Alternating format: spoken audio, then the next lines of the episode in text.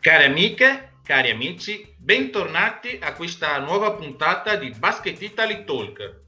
Oggi discuteremo e argomenteremo il campionato di LBA tra prime posizioni, zona playoff e zona salvezza. Racconteremo quindi le partite giocate nel weekend tra il 10 e l'11 aprile e ci addentreremo nel parlare di due compagini del nostro campionato che stanno vivendo un momento tanto tanto diverso tra di loro. Parleremo quindi di Germani Pallacanestro Brescia e della Virtus Segafredo Bologna. Io sono Achille Amadi, introduco per prima la corrispondente della Pallacanestro Brescia, do il benvenuto a Camilla Galeri. Ciao Camilla.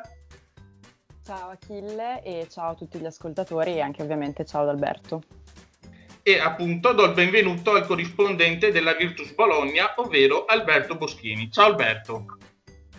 Ciao a tutti, grazie mille, ciao sia ai miei colleghi che a tutti quelli che ci ascoltano. È un piacere poter dire la mia qui su questo podcast. Prima di iniziare ricordo a voi cari ascoltatori, cari ascoltatrici di continuare a seguirci sul sito basketitaly.it. Vi ricordo inoltre che potete ascoltare questa puntata e riascoltare tutte le puntate di Basket Italy Talk direttamente a Spotify, Apple Podcast e su tutte le principali piattaforme di distribuzione podcasting. E vi ricordo come sempre che c'è anche il nostro canale podcast dedicato al basket oltreoceano con i nostri cugini di NBA Talks, ne faccio parte anch'io, e c'è un'ultima puntata dedicata al coach della Spagna eh, Sergio Scariolo che vi consiglio di ascoltare ed è anche presente su YouTube sulla pagina di NBA Talks. Detto questo, possiamo, fatta la consueta introduzione, siamo quindi pronti per cominciare. Faccio un resoconto veloce delle partite del weekend appena trascorso perché è stato un ventiseiesimo turno dove balza subito all'occhio una nuova capolista del torneo, ossia l'Epic Casa Brindisi, che ha battuto l'Olimpia Milano nel big match del Pala Pentasuglia. Una Brindisi che, guida la, la, classifica davanti a Milano e Virtus Bologna, poi ci sono la Reir, Venezia, Treviso, Sassari che hanno raggiunto matem- matematicamente i playoff. Camilla, le prime, squa- le prime sei squadre sono i playoff. Ti saresti aspettata questa caduta così di Milano e Brindisi al primo posto? Beh, allora, vedendo la stagione di Milano, ha diciamo ehm, governato eh, l'LBA per quasi, per quasi tutto il tempo. Non mi aspettavo queste tre sconfitte consecutive, che eh, a questo punto mettono anche un po' in dubbio il, il suo primato sulle altre sicuramente mh, complice anche eh, la fatica richiesta dall'Eurolega, ma è anche vero che ha un roster molto lungo e, e può permettersi giocatori di un, certo, di un certo talento. Ha perso contro Varese e questa è una cosa veramente mh, denota eh, come nel basket possa davvero cambiare tutto da un momento all'altro.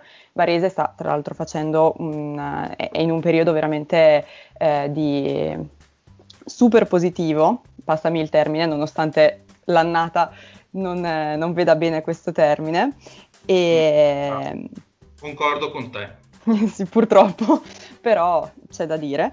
E Brindisi altrettanto è in una fase super perché eh, ha vinto le ultime 5 mh, e contro Milano, nonostante fosse mh, priva di tre, ehm, di tre membri non, eh, di non poca importanza, considerato che uno è anche eh, il coach, e, insomma ha dato, ha dato, prova di avere delle grandissime qualità e qui, da qui in poi penso che eh, spero anche per Brindisi a questo punto che seguirà la scia positiva e si presenterà eh, a, a, fine, fine, stagione regolare in vetta alla classifica.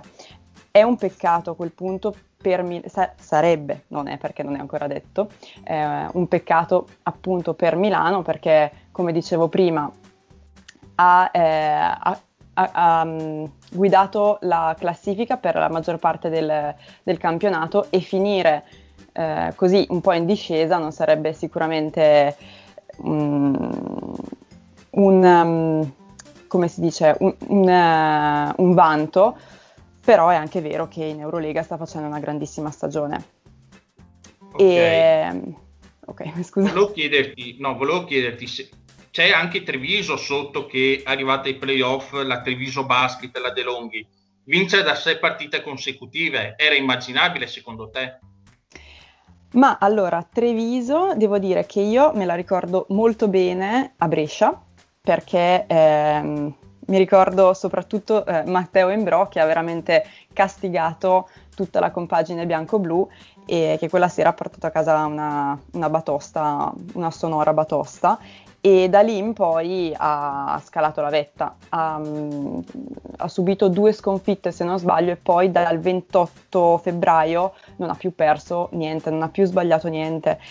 E nonostante la partita di eh, domenica se non sbaglio, comunque di questo weekend, eh, abbia permesso agli avversari di, mh, di recuperare eh, i punti che avevano di svantaggio, ha tirato fuori la, la grinta, gli artigli e eh, come dice coach Menetti, come, come, ha detto coach Menetti, è una squadra che ha fame e non vuole parlare di playoff, però oltre al fatto che appunto la sono playoff matematici, sono playoff matematici per Treviso, quindi non può nascondersi Menetti appunto non, non, si può fingere eh, l'umiltà in questo caso. E poi io credo che da qui in poi il cammino di Treviso si concluda molto, eh, molto positivamente di nuovo, torno a ripetere questo termine, e, um, so, considerando che appunto, come ha detto lui, è una squadra che ha fame e gli affamati in generale non guardano in faccia nessuno,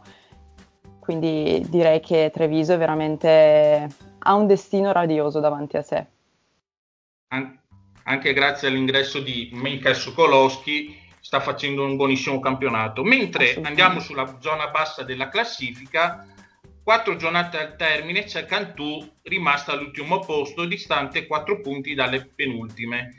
Con domenica la sconfitta subita a Trento all'ultimo tiro, c'è stato un presunto ricorso di Cantù, però abbiamo saputo oggi della notizia della FIP che il ricorso è stato rigettato indietro. Poi, mentre Reggio Emilia ha vinto su Varese, quindi si è allontanata. Ecco, Alberto, a quattro giornate al termine, visto il calendario di Cantù, prossime quattro partite, sembra essere, ti chiedo, sembra essere segnato il destino della squadra di Bucchi oppure dobbiamo aspettarci ribaltoni clamorosi, nuovi capitoli anche sul fronte blocco retrocessioni?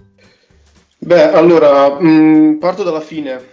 Eh, parto dalla fine perché la questione blocco retrocessioni continua a tenere banco, eh, non c'è una, una, risposta al momento e, e, quindi secondo me è una cosa che, che alleggerà sulla, sulla coda della classifica fino, se non fino a fine campionato quasi, quindi il blocco delle, delle retrocessioni sarà sempre uno spettro piacevole per quelle che, che non andranno giù è spiacevole per chi ci rimetterà eh, e chi magari vedrà vanificata una buona stagione in A2, mm, però quello credo che sarà un, um, una costante, una costante su cui ragionare.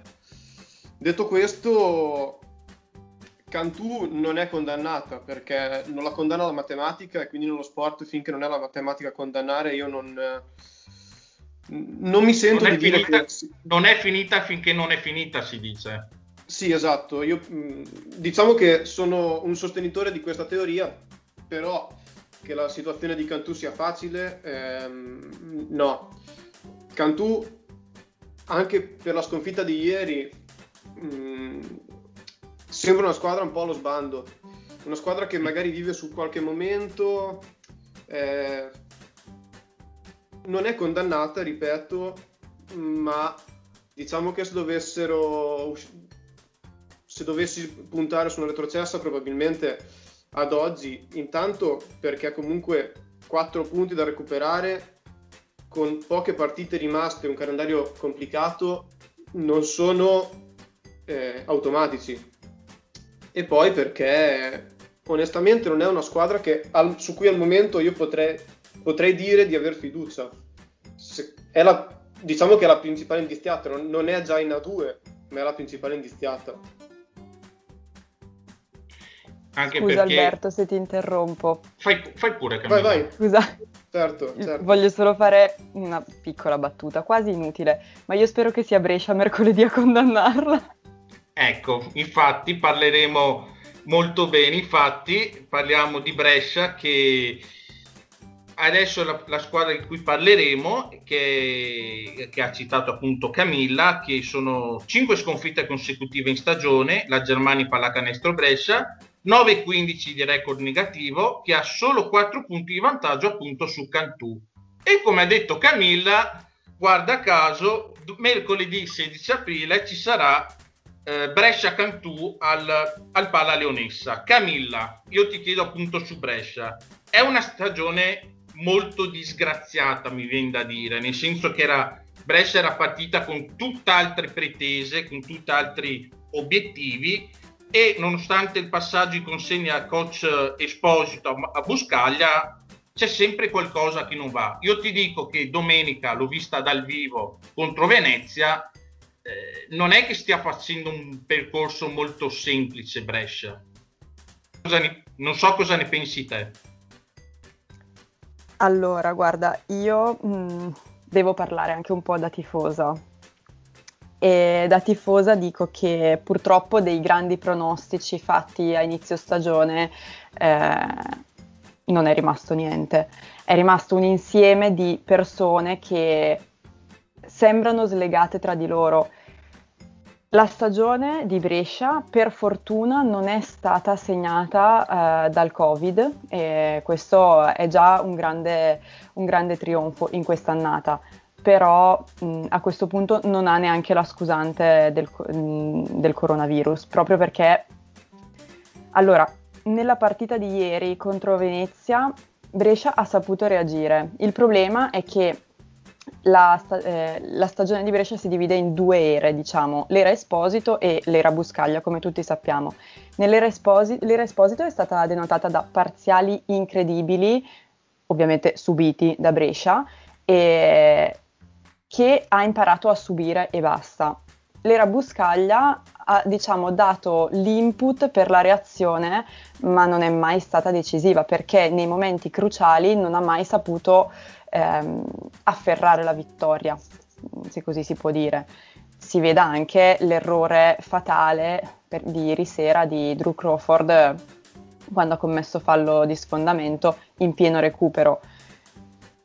L'ho vista mm. dal vivo e ti posso dire che infatti ha fatto un errore molto grossolano, se non sbaglio è stato Andrea De Nicolao a subire quello sfondamento, Pu- potrai correggermi se no. Esatto, esatto. Diciamo, a mio avviso, mh, mm, per un giocatore, anzi per chi c'era in campo, insomma non stiamo parlando di ragazzini alle prime armi, poteva anche essere una cosa abbastanza prevedibile. E mh, mm, si stava rimontando con fatica, ma meritatamente anche in quel momento, mh, mm, e, ed è, andata, è stata buttata via. Ma come, come, come ieri, insomma, ce ne sono state tante altre Ovviamente la partita non si gioca e non si vince negli ultimi 5 minuti, 4 minuti. C'è tanto da, da fare e, e, da considerare quello che viene prima e se quello che viene prima non è mai, come si può dire, non è mai stato coerente e, e, e continuo, è difficile finalizzare poi il successo. Concordo con te. Eh, volevo chiederti, ma la stagione era iniziata male anche per via dell'Eurocup che non è stata affrontata molto bene. Su quella manifestazione sulla Coppa Europea, cosa ci puoi dire con Brescia che ha affrontato male anche la Coppa Europea? Se non ricordo male, adesso vado a memoria, dovrebbe aver fatto 2-8 di record, se non ricordo male. Allora, non me lo ricordo bene nemmeno io, ma perché purtroppo a Brescia ehm, la questione europea non è mai stata, non ha mai portato fortuna. L'unica è stata, la, no, ha fatto tre stagioni, se non, se non sbaglio, a provare l'Eurocup, ma non è mai stata... Eh, se posso aggiungere un, um, e collegarmi anche un po' al discorso di dopo, ma si entra l'Eurocup secondo me comunque, eh, soprattutto in una stagione come questa, magari con, un, eh, con uno spettro del Covid che quindi restringeva le rose e i campionati esatto. così, ha dato fastidio a molte perché se prendiamo anche il caso della Virtus, che l'Eurocup era una sorta di schiacciasassi, iniziato, aveva iniziato il campionato molto sotto le aspettative, quindi credo che sia mezza, um, un mezzo alibi comunque per tutte le squadre dell'Eurocup. Chi magari riesce a gestire una delle due competizioni, chi fa un po' fatica entrambe, ma eh, vedendo anche appunto la Virtus, squadra con, costruita per vincere quasi, quasi entrambe le competizioni. Milano, come diceva prima Camilla, che ha fatto una, un'Eurolega strepitosa e adesso ne perde da tre consecutive. Probabilmente l'Eurocup ha dato fastidio a Brescia come l'ha data a Bologna, come, come probabilmente tutte le, competiz- tutte le squadre che hanno giocato più competizioni probabilmente si sono trovate un po' più in difficoltà. Sì, sì, sì, questo sicuramente. No, no, figurati, anzi, è una cosa che effettivamente avevo pensato anche io inizialmente, cioè il mio pensiero era molto più limitato a quest'anno buttiamoci solo su, sul campionato, perché comunque, come dici tu, lo spettro del coronavirus non è, ehm, non è lontano, anzi, però ripeto, Brescia non, mai, non si è mai trovata in una situazione difficile come invece tante altre squadre eh, si sono, cioè, non si è mai trovata in una situazione in cui ad esempio mi viene in mente Trieste eh, o anche la stessa Brindisi si sono, si sono trovati così un po' diciamo spiazzati.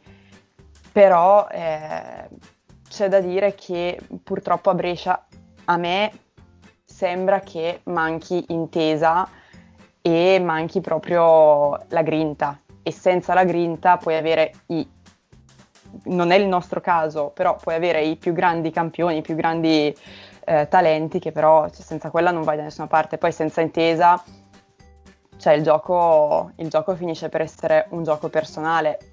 La mh, prestazione di ieri sera di Wilson non, non è riuscita eh, a trascinare quella dei compagni, e, eh, ma questo è, è, sintomatico di tutta la stagione. Tutta la stagione è stata così, non c'è mai stato il vero leader né dal punto di vista del gioco né dal punto di vista psicologico, e invece Brescia ne ha bisogno. Non si può neanche pensare di puntare sempre e soltanto su quei due, tre quattro veterani che però ormai insomma gli anni di esperienza sulle spalle li hanno e anche nelle gambe perché uno come Moss ha una difesa strepitosa che secondo me è difficile da, da non dico da copiare però anche solo da insegnare e, e però non li può reggere neanche 30 minuti ma neanche 20 infatti si vede che ieri non è stata proprio la sua prestazione migliore di questa stagione. Ci sono tante concordo, cose da sistemare. No, concordo, con, con, con, concordo con te Camilla, infatti tu hai parlato di Moss, io eh, chiedo ad Alberto che è da spettatore della Virtus Bologna, io chiedo un parere su Brescia, oltre ad aver parlato della, eh, della situazione Eurocup, io ti chiedo su Drew Cofford, visto che durante la stagione se ne è parlato tanto con il dirigente Santoro, che ha praticamente detto che avrebbe fatto meglio di Avudo Abbas, che Avudo Abbas in questo momento sta notevolmente crescendo nelle ultime eh, uscite con la Virtus. Io ti chiedo anche quanto sta faticando Brescia, Alberto. Di chi sono le cause secondo te?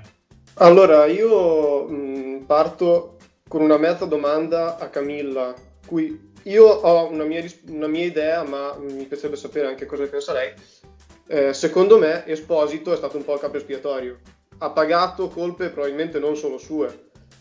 Eh, sbaglio, di, guardo da fuori, però non, non mi sembra che sia stato un cambio così fondamentale, ecco.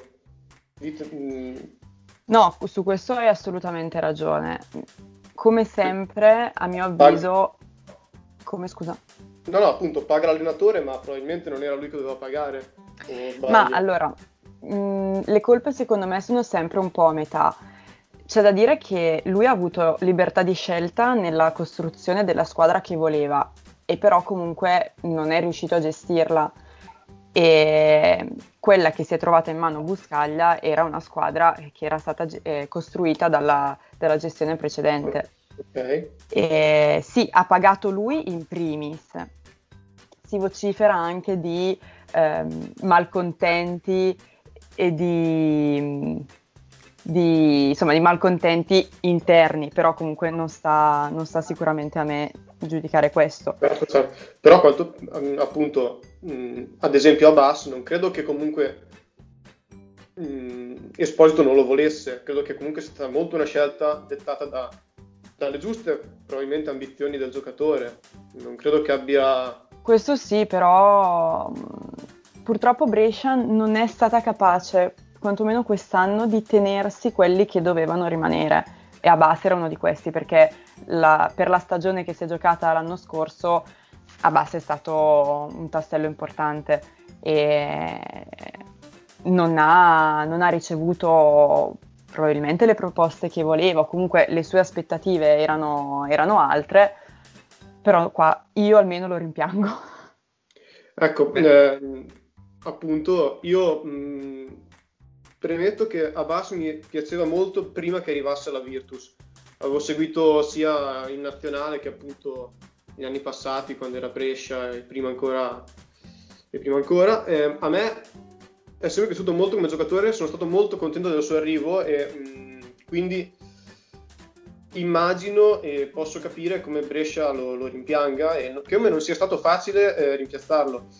Io onestamente mh, non posso dire che Brescia mi ha stupito in negativo perché secondo me comunque il, il livello della squadra è in linea con, non forse col campionato o con la posizione di classifica, ma quantomeno con quelle a, a, di pari classifica, di pari, di pari, di pari, pari punti. classifica. Esatto. Certo.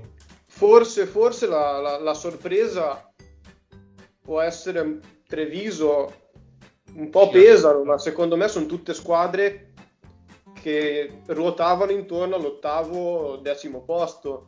Quindi, cioè, secondo me il margine era talmente labile tra due favorite, 4-5 che potevano legittimamente ambire andare, andare avanti e poi c'era un bel gruppone. Quindi per me Brescia 13-14esima non è un fallimento, è una cosa che poteva tutto sommato starci.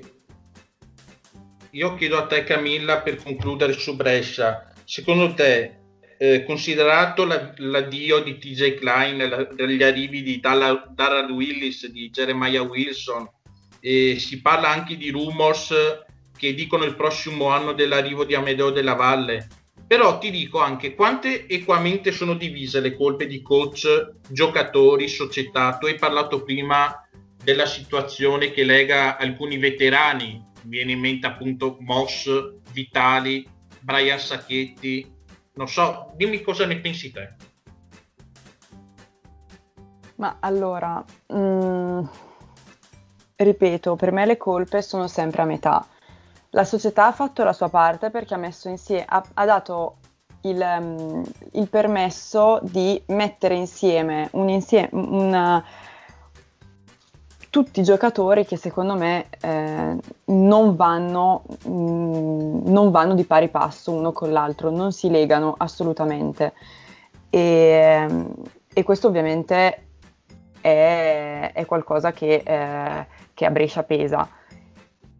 Però è anche vero che in campo poi ci vanno loro, per cui si possono trovare tutte le scusanti del mondo, si può far pagare a Esposito, come diceva prima Alberto, però in campo ci va qualcuno, qualcuno ci deve andare.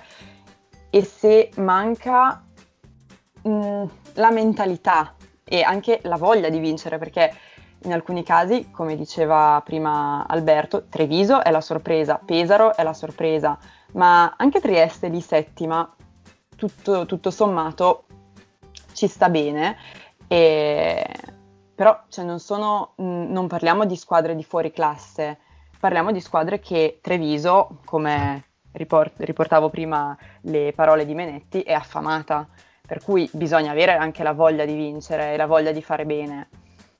Dopodiché anche il coach, eh, Buscaglia, in questo caso, ha le sue colpe, perché secondo me alcune scelte tecniche sono un po' discutibili. Mi aspettavo che Bortolani col suo arrivo giocasse molto di più, è riuscito a strappare la vittoria appunto alla Virtus e poi non ha più messo piede in campo.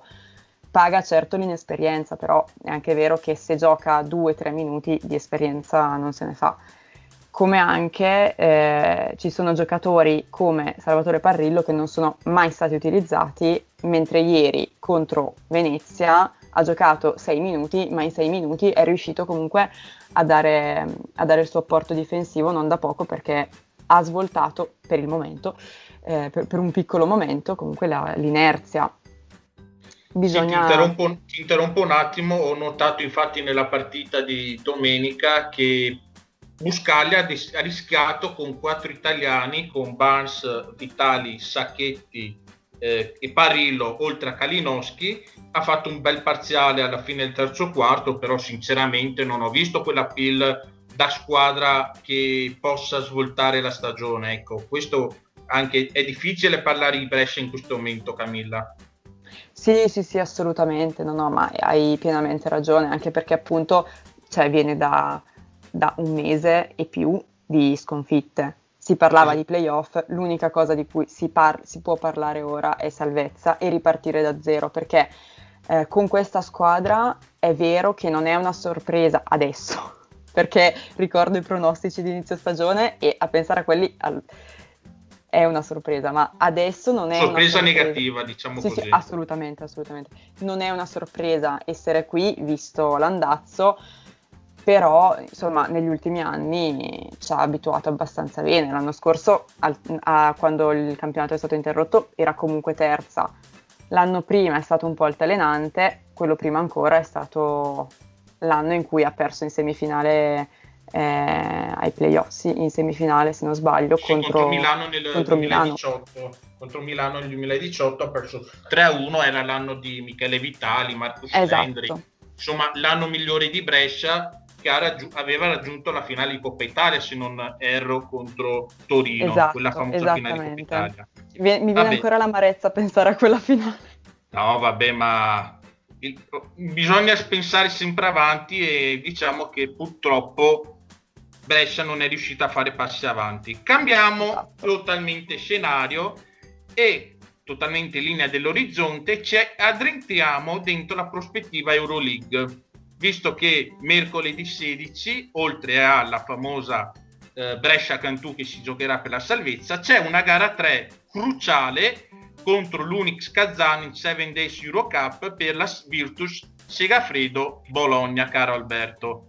Che stagione è stata finora per le Vunere a concentrarsi in una gara che può uh, addentrare, può portare la Virtus dentro, le, dentro l'Euroleague?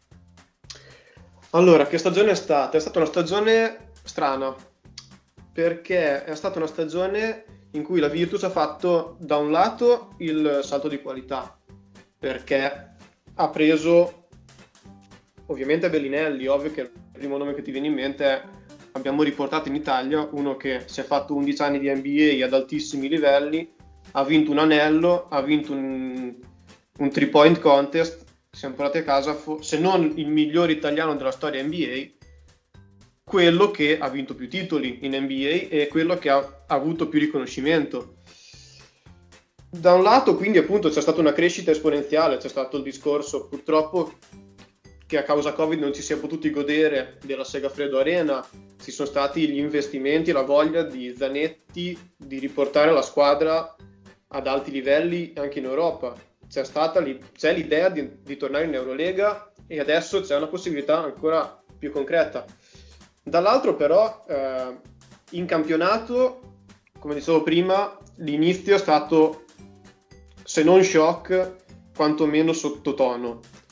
C'è stata a inizio dicembre quella, quella vicenda gestita malissimo di coach Giorgevic, con quell'esonero durato mh, mm, il tempo di, due o tre giorni e che da, da, da esterno e da tifoso mi ha lasciato molto perplesso proprio per come è stata gestita, però va anche detto che da allora i risultati comunque hanno pagato, non, non, si è rotto lo spogliatoio, eh, la squadra comunque ha risposto sul campo. Cioè, eh, 18 Virtus, vittorie su 19. Scusa? Sì, sì, scusa, ti dico che è una Virtus che all'epoca navig- navigava intorno alla metà classifica di campionato, però in 7 Days Euro Cup è rimasto imbattuto fino a gara 2 di semifinale, quindi esatto. diciamo che quel periodo ha salvato, tra virgolette, salvato la Virtus, o no? Allora, mh, mm, risultati alla mano pare di sì. Onestamente che la Virtus sia, divent- sia migliorata con quella vicenda non mi sento di poterlo di poterci scommettere. Eh, cioè la Virtus è, era stata costruita per vincere quest'anno, quindi eh, ogni cosa che viene, cioè se la, se la, Virtus non arrivasse in finale, se mercoledì non vincesse gara 3, si potrebbe parlare di, tranquillamente di stagione fallimentare, perché la Virtus ha la, ha la rosa e gli investimenti per arrivare in finale e per giocarsela fino alla fine in Eurocup. Quindi secondo me uscire in semifinale si potrebbe parlare di fallimento e io non, non, mi sento ad oggi di dire che la stagione della Virtus sia una stagione top, perché è una stagione buonissima, è una stagione in cui fino, al, fino a questo momento 19 vittorie, 18 vittorie su 19 partite di Eurocup non sono da sottovalutare, anzi è una squadra che può benissimo battere l'unica, l'unica Kazan si è visto in gara 1 e si è visto nel primo e nel terzo quarto di, di, gara, di gara 2 ha due giocatori che possono vincerla da soli perché Teodosic in vena è ancora probabilmente uno dei passatori più forti d'Europa. Bellinelli è uno degli attaccanti più forti forse l'attaccante più forte che c'è in Eurocup e te la possono vincere da soli. Ma la Virtus ha in, dimostrato negli ultimi due anni di essere un po' allergica alle partite fondamentali, di essere un po' allergica alle partite dentro fuori. Quindi secondo me si può dire che è una buona stagione giovedì mattina, o si può dire che è una stagione fallimentare giovedì mattina. Io concordo con te anche perché io mi ricordo, eh, cioè, analizzando le partite secche importanti delle, dei trofei, ha perso la finale di Supercoppa, ha perso i quarti di finale contro la Reyer Venezia e per ora è, è in prime posizioni in campionato, però anche l'hai detto privatamente nelle nostre chat, eh, Alberto, che spesso la Virtus fallisce i grandi appuntamenti, insomma.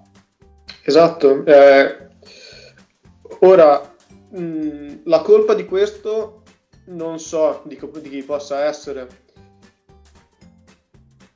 Mm, credo sia ingiusto dare, dare colpe a Giorgevic perché comunque la Virtus di oggi, ovviamente sempre tenendo conto degli enormi investimenti di, di Zanetti, ma la Virtus oggi è qui perché l'ha preso in mano Giorgevic il primo anno di ritorno in, in, in, A1 e ha costruito comunque una gran squadra.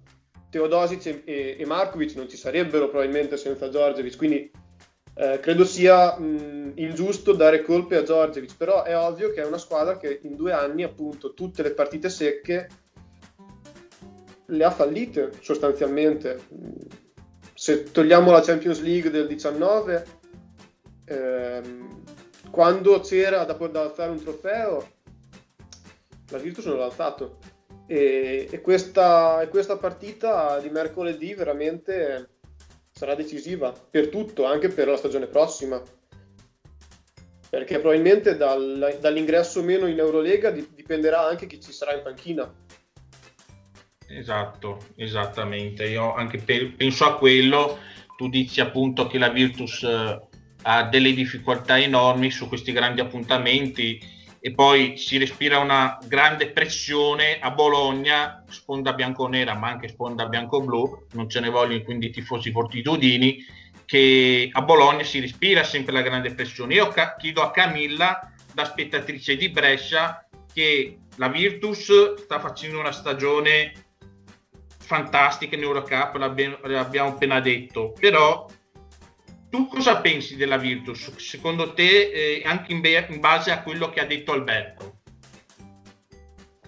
No, beh, ecco, volevo intervenire prima, ma eh, me la sono tenuta per adesso. Insomma, Alberto dice che eh, mercoledì per la Virtus è il tutto per tutto, eh, comunque per un grande obiettivo, perché l'Eurolega darebbe un sarebbe un grandissimo orgoglio e darebbe anche lustro a, all'Italia, perché avrebbe a questo punto due squadre in Eurolega.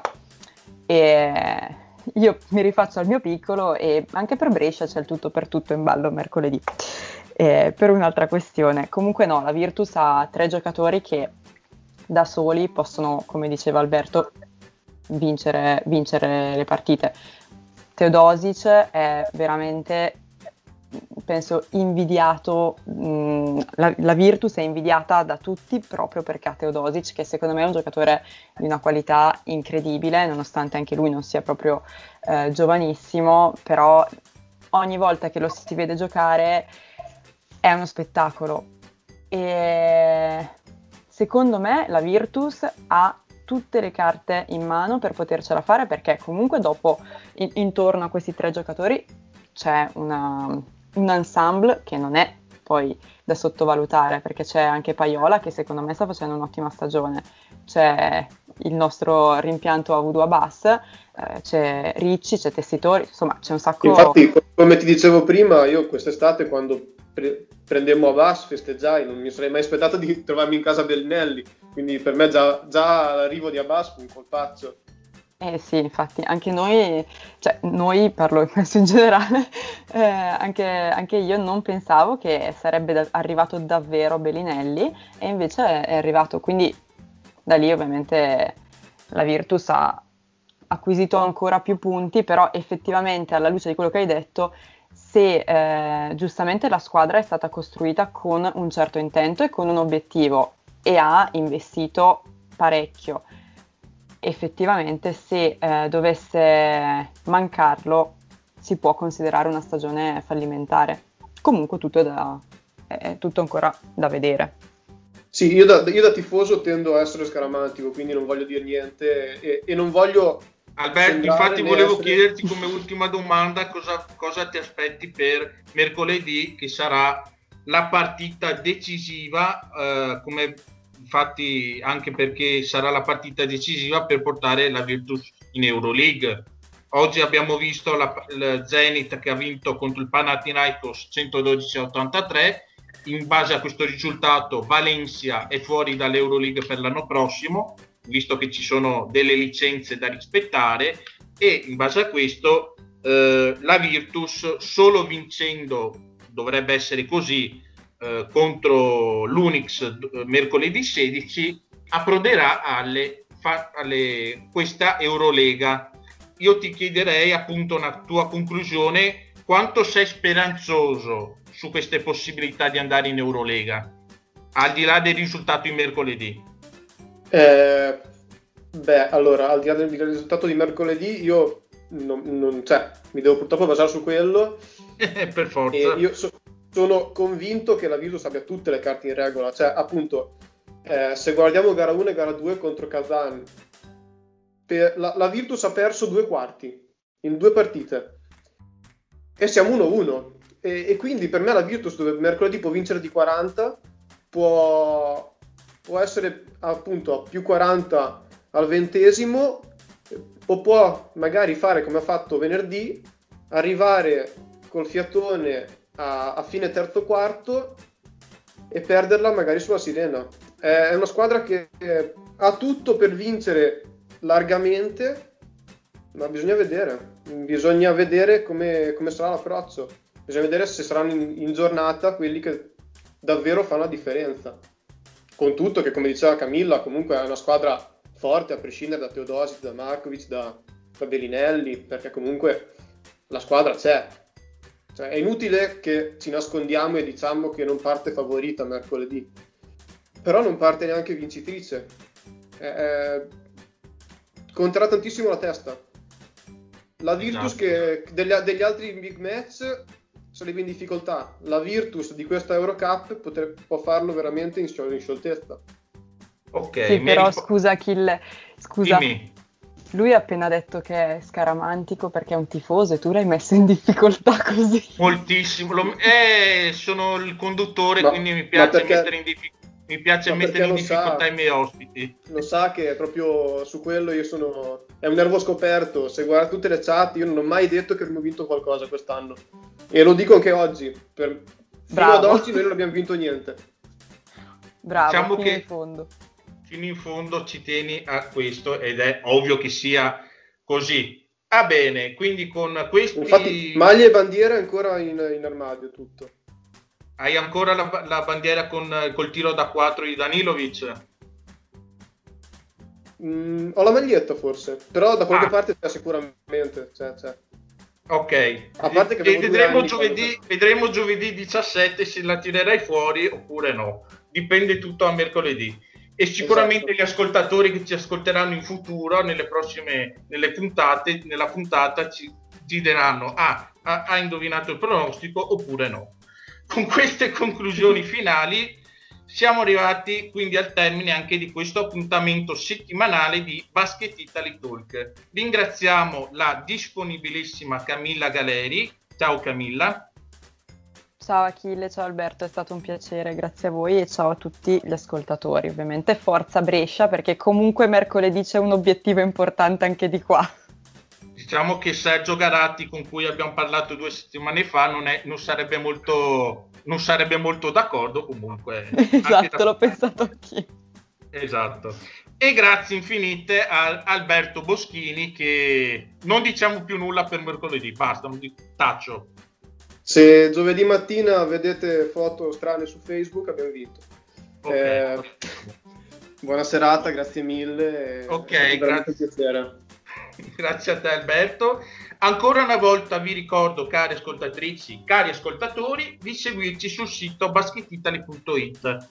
E io sono Achille Amadi, vi ricordo di seguire anche le nostre pagine social, Facebook, Instagram e Twitter. Vi ricordo che potete ascoltare e riascoltare le puntate di Basket Italy Talk direttamente tra tutte le principali piattaforme di distribuzione di podcasting. Arrivati a questo punto, non mi resta che salutarvi. Grazie per essere stati con noi e alla prossima settimana con Basket Italy Talk. Ciao!